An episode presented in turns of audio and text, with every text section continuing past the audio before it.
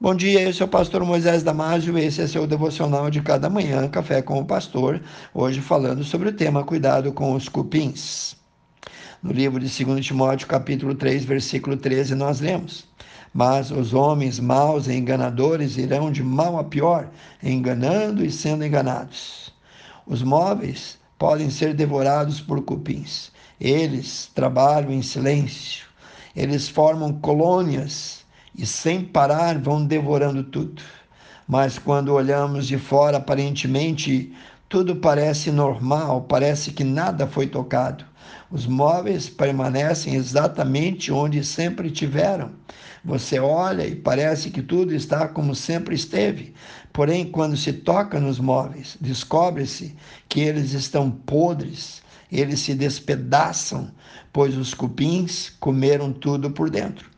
As partes mais resistentes da madeira só vai demorar mais um pouco para ser vencida por eles. Da mesma maneira, algumas pessoas são como móveis e pouco a pouco podem ser devorados até o cérebro pelos cupins, pelo cupim da mentira, da hipocrisia, da inveja, e assim estar em pé como se nada houvesse de mal acontecido a casca e o verniz ainda estão lá, pura enganação, pois a essência, o coração, foi comprometido e corrompido. Estes são verdadeiros simuladores, mestres do ilusionismo. Que tragédia! Buscam ser adorados, buscam ser cercados de bajuladores, buscam posições, buscam prestígio, mas estão carcomidos pelo pecado, são como a madeira comida de cupins. Jesus disse que os fariseus tinham só aparência, eram como sepulcros caiados. Por fora tudo limpinho, bonitinho, pintadinho, mas por dentro estavam cheios de imundície. E acrescentou: Ai de vós, guias de cegos! Vocês com o mosquito e engole um camelo.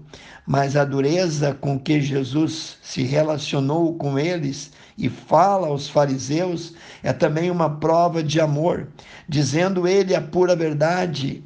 Quem sabe Jesus também quer te despertar agora, sim. Jesus quer acordá-los mas às vezes a casca é tão dura que nem mesmo martelando com amor ela pode ser quebrada. Leia Mateus capítulo 23. Uma pessoa assim pode ruir, pode desmoronar a qualquer instante. Os cupins que corroem, que carcomem, podem e precisam ser exterminados pela oração, pela confissão a Deus dos seus pecados escondidos, pela vigilância, pela humildade, pela generosidade, pela misericórdia, pela santidade, pelo amor a Deus e temor a Ele pelo conforto do seu Santo Espírito, pelo poder da Sua palavra. Entretanto, não basta apenas denunciar os cupins, é preciso identificá-los e exterminá-los. Só quem gosta de sofrer admite a convivência pacífica com essa praga nojenta. Cuidado! Pecadinhos pequenos entram por dentro de qualquer um, se alojam e vão roendo tudo de bom que encontrar, até tirar toda a resistência, tornando tudo por dentro fraco e pronto para ruir. Então, cuidado também com o cupim da calúnia, da fofoca, das brigas, do trapacear, do enganar, do fraudar. O Espírito Santo, como guia e protetor da igreja, não só identifica como expurga os cupins que danificam a vinha do Senhor, ou quanto mais o Espírito Santo possuir você, o mais limpo tu ficarás. Ele pode espremer qualquer ferida e dar a cura da alma que você tanto precisa. Deixe ele assumir o controle de você e a transformação virá automaticamente. Agora responda: quem é você quando ninguém está olhando? O que há dentro do teu coração realmente? O que Deus vai ver quando te sondar? Para terminar, eu vou citar João capítulo 16, versículo 13. Mas quando vier aquele Espírito de verdade, ele vos guiará em toda a verdade, porque ele, o Espírito da verdade, não falará de si mesmo, mas dirá tudo quanto tiver ouvido e vos anunciará o que há de vir. Pense nisso.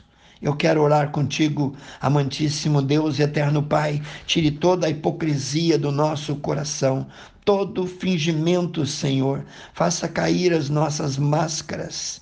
Dê-nos, ó Pai, porção dobrada do teu Santo Espírito, para que nós possamos, Senhor, ser luz nas trevas e que pessoas possam olhar para nós e saber que realmente há uma mudança em nossas vidas, mudança essa feita pelo Espírito Santo. Deus, eu peço tudo isso no precioso nome de Jesus. Amém. Se você gostou desse devocional, por favor, passe adiante a mais pessoas possíveis. E se você quiser mais ensinamento, você pode ir agora mesmo no Google e digitar lá na barra www.ibbfloripa.com.br e você vai acessar o nosso site e você vai ter mais estudos. Que Deus te abençoe e eu te vejo no próximo Café com o Pastor.